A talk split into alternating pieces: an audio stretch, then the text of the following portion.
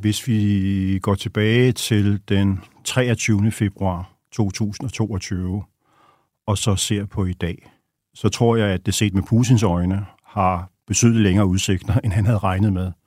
Fordi han havde ikke regnet med en langvarig krig.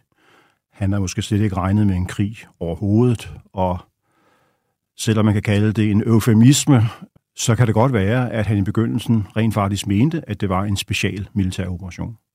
Måske nogenlunde ligesom Sovjetunionen gjorde i 1968, da man gik ind i Tjekoslovakiet og øh, fjernede den daværende øh, tjekoslovakiske øh, leder og indsatte et andet øh, styre, som var tro mod øh, Moskva, og hvor man sådan set var i stand til at holde befolkningen nogenlunde i ave i øh, 20 år mere. Øh, så i den forstand tror jeg, at Putin er længere fra øh, sit mål. Men dit spørgsmål, Nikolaj, øh, i det ligger jo også spørgsmålet om, hvad er hans mål? Det tror jeg har ændret sig. Skal vi prøve øh, at tage det oprindelige mål? Ja. Måske bare lige for et oprids først. Ja, jeg tror, at det oprindelige mål var at gennemføre et regimeskifte i Kiev. Putin gik ind med 180-90.000 mand, da Hitler gik ind i Polen i 1939, som er et meget mindre land end Ukraine, der gjorde han det med 1,5 millioner mand. Det ville simpelthen have været fuldstændig umuligt at besætte øh, Ukraine med så få øh, tropper.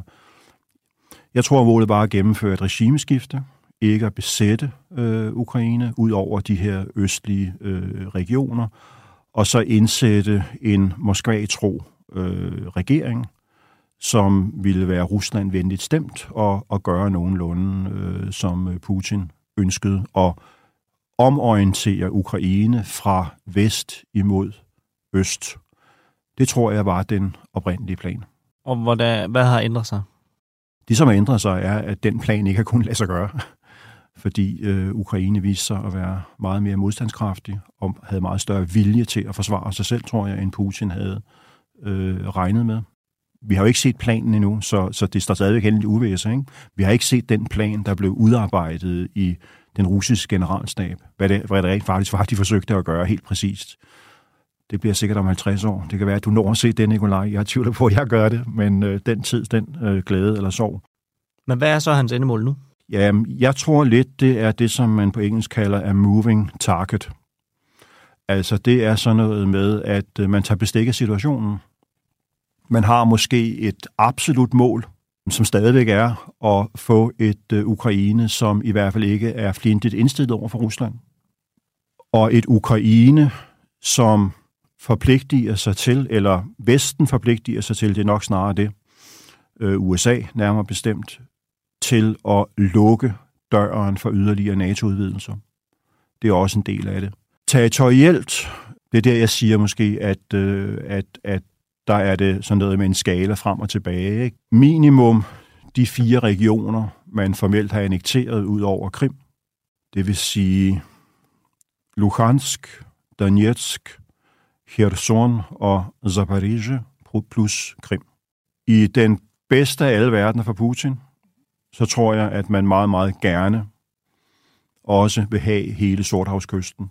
Det vil sige øh, Mykolaiv, som Danmark gjorde forpligtet sig til at være med til at genopbygge, som er den første by efter Kherson ved Sorthavskysten, og så den næste øh, Odessa.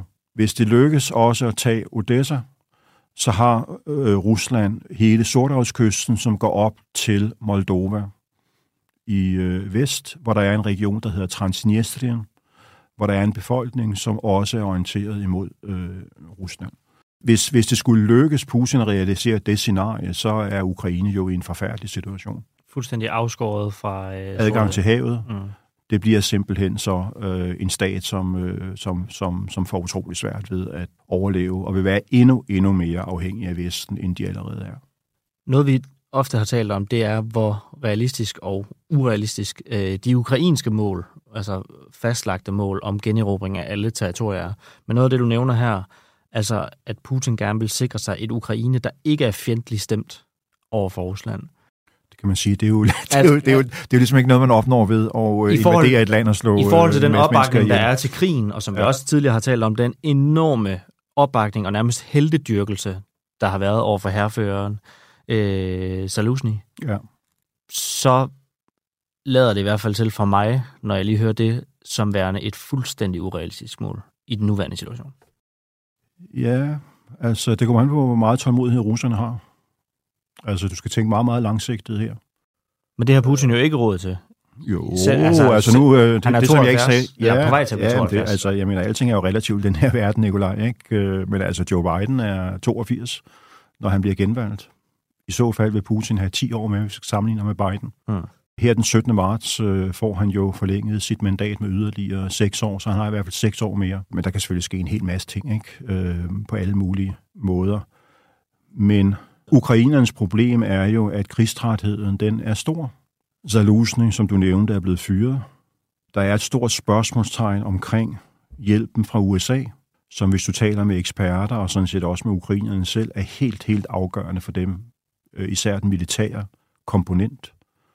Så, så, så hvis det ikke kommer, øh, hvad så?